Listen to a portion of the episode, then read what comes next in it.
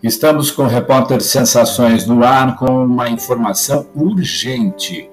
A advogada e ativista de direitos humanos de Blumenau, a doutora Rosane Martins, contesta a futura diplomação do governador eleito Jorginho Mello. Ela entrou com uma ação pedindo a suspensão da diplomação e também a cassação da candidatura do governador eleito. Ela indica inconsistências e, no mínimo, incoerências que, no linguajar jurídico, seriam improbidades, irregularidades, onde a vice-governadora Mariliz Aben simplesmente não aparece ou quase não aparece nos materiais impressos, em papel, na TV e no rádio durante a campanha de Jorginho Mello ao governo do Estado. Mas, para a campanha feminina, teriam sido repassados pelo menos 9 milhões de reais, enquanto o recebido foi algo em torno de 300 mil reais.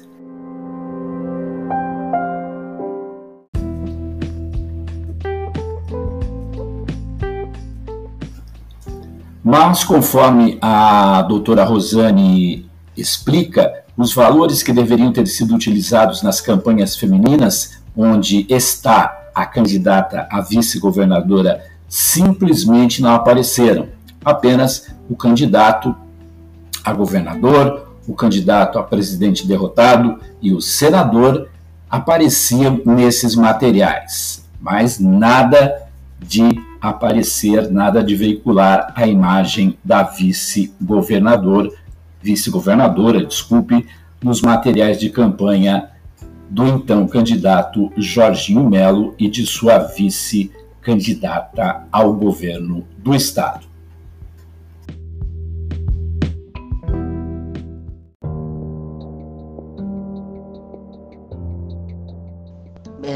Sobre a nossa ação que pede a suspensão da diplomação do governador de Santa Catarina eleito e a cassação da candidatura, ela se embasa na irregularidade, na ilegalidade constatada na destinação dos recursos do fundo partidário.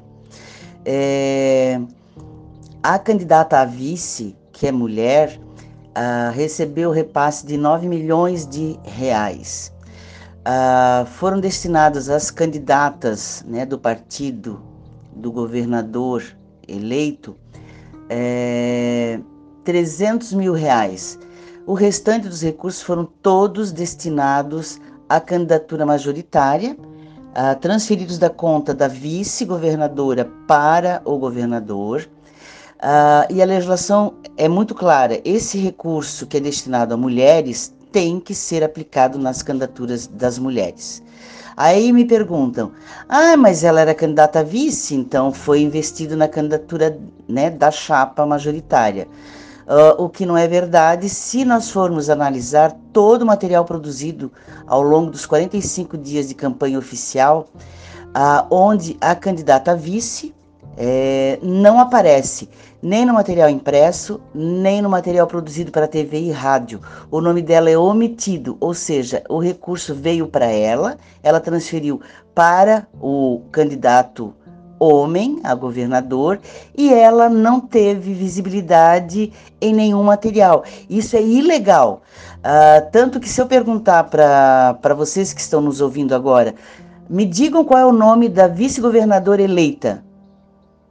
Nome e sobrenome, você não sabe, porque ninguém sabe, porque ela foi escondida propositadamente por conta de uma prática machista dentro dos partidos, que querem os recursos das mulheres e colocam muitas vezes candidatas laranja só para se beneficiar dos recursos. Isso é ilegal e nós exigimos que o TRE analise o nosso pedido de tutela antecipada, de urgência, e também pedimos a investigação na aplicação dos recursos, a análise do material produzido, onde será comprovado que realmente ela foi escondida, né, do material todo, a vice-governadora, que as mulheres do partido não receberam o valor legal que deveria ser destinado. Então é só você fazer a conta, 30% de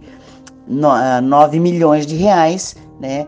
Você vai ver no DivulgaCand, que é o site oficial aberto a qualquer cidadão, você pode entrar lá, ver o patrimônio dos candidatos, ver onde eles gastaram os recursos.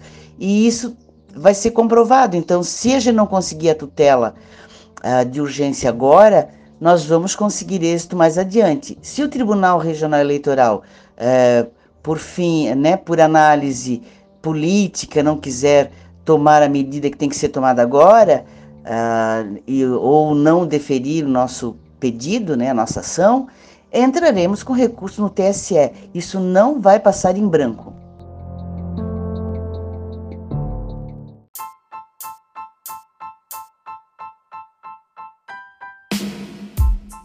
Na resposta que o governador eleito dá, ele diz que duas ações foram impetradas com o mesmo objetivo e que foram julgadas improcedentes.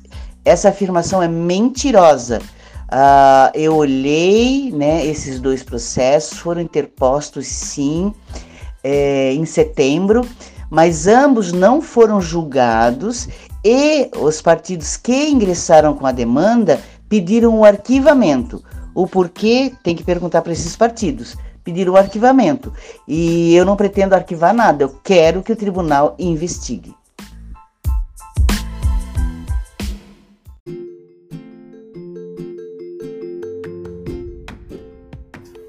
A doutora Rosane Martins do PSOL foi candidata a deputada estadual, mas não se elegeu. Ela ainda comenta as declarações de um coronel da reserva que é comissionado na prefeitura de Blumenau, e declarou abertamente nas redes sociais, este comissionado da Prefeitura de Blumenau, que defende o golpe militar.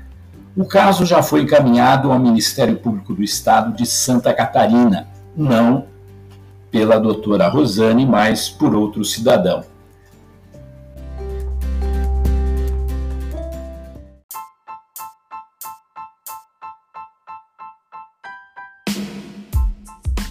Também tenho a comentar, né, não é diretamente com a ação que a gente interpôs, né, com a ação de apuração de irregularidades e suspensão da diplomação do governador e cassação de seu mandato, lamentar, né, que um coronel da reserva, ou seja, né, já tem uma renda, né, superior a 80 mil reais, né,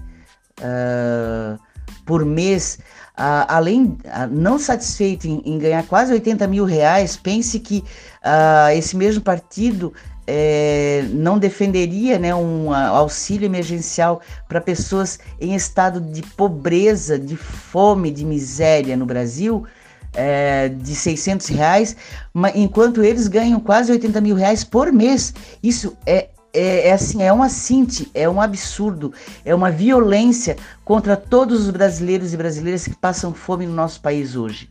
Então, o que um coronel da reserva quer, né?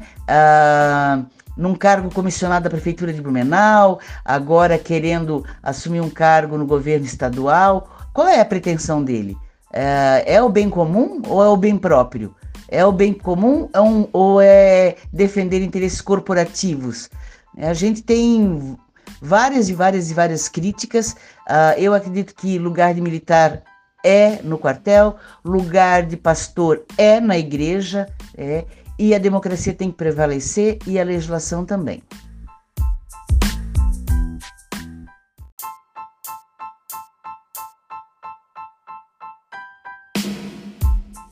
São crimes contra o Estado e a sua ordem política e social os definidos e punidos nos artigos desta lei, a saber, artigo 2º, tentar, artigo 1º, item 1º, submeter o território da nação ou parte dele à soberania de Estado estrangeiro, item 2º, desmembrar por meio de movimento armado ou tumultos planejados no território nacional, desde que para impedi-lo seja necessário proceder operações de guerra. Índice 3, ou item 3, mudar a ordem política ou social estabelecida na Constituição mediante ajuda ou subsídio de Estado estrangeiro ou de organização estrangeira ou de caráter internacional. Índice 4, subverter por meios violentos a ordem política e social com o fim de estabelecer ditadura de classe social, de grupo ou de indivíduo. Pena. O caso nos itens 1º e 3º, a reclusão é de 15 a 30 anos aos comandantes, aos cabeças desses movimentos, e de 10 a 20 anos aos demais agentes. No caso do item 4, reclusão de 5 a 12 anos aos comandantes dos movimentos e de 3 a 5 anos aos demais agentes. Artigo 3º da Lei 1802, de 5 de janeiro de 1953. Promover insurreição armada contra os poderes do Estado. Pena, reclusão de 3 a 9 anos aos comandantes, aos cabeças, e de 2 a 6 anos aos demais agentes. Artigo 4º, praticar. Índice 1º, item 1º, atos destinados a provocar a guerra civil, se esta sobrevém em virtude deles.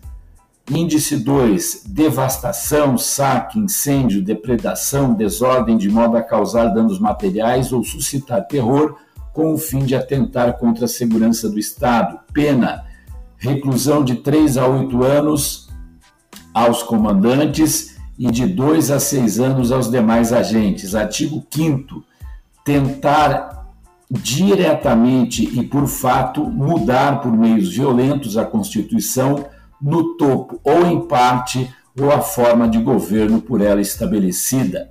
Pena, reclusão de 3 a 10 anos aos cabeças e de 2 a 6 anos aos demais agentes, quando não couber pena mais grave. Parágrafo único. A pena será agravada de 1/3 quando o agente do crime for o presidente da República, o presidente de qualquer das casas do Congresso, do Supremo Tribunal Federal, ministro de Estado, governador ou secretário de governo estadual, o chefe do Estado-Maior do Exército, da Armada ou da Aeronáutica, o chefe do Departamento Federal de Segurança Pública ou comandante de unidade militar federal, estadual ou do Distrito Federal. Portanto, aqui alguns detalhes apenas de quem atenta contra o Estado brasileiro, atenta contra as condições que a lei permite, o Estado democrático de direito. Eu li apenas alguns itens. Se você se aprofundar na leitura da lei, haverá outros itens que se juntam às leis, decretos e demais jurisdições que integram a Constituição Brasileira de 1988, e para onde também são encaminhadas essas leis. Essa, em específico, define os crimes contra o Estado e a ordem política social e dá outras providências. Então, esse coronel da reserva, o coronel aposentado, cometeu, sim, crime e deve ser investigado por isso, pois os prints das páginas onde aparece o incentivo ao golpe de Estado, ao golpe militar, foram encaminhados ao Ministério Público e muito provavelmente deverá ser feito o repasse ao Ministério Público Federal, que trata desses assuntos de incentivar, de fazer com que a população, de fato, incentive ou participe de um golpe militar ou apoie um golpe militar, apoie que as Forças Armadas tomem o poder no país, o que é ilegal. Esta foi mais uma reportagem especial de Repórter Sensações. A qualquer momento voltamos com mais detalhes sobre esse assunto a respeito dessa questão do pedido de suspensão de diplomação e cassação da candidatura do governador eleito Jorginho Mello, de acordo com a assessoria de imprensa. Outras ações, outros pedidos de abertura de ações já foram feitos e, conforme a assessoria do governador eleito, tudo foi feito de acordo com as normas legais e não houve nenhuma irregularidade. Vamos aguardar, então, o decorrer do que acontece em toda esta situação.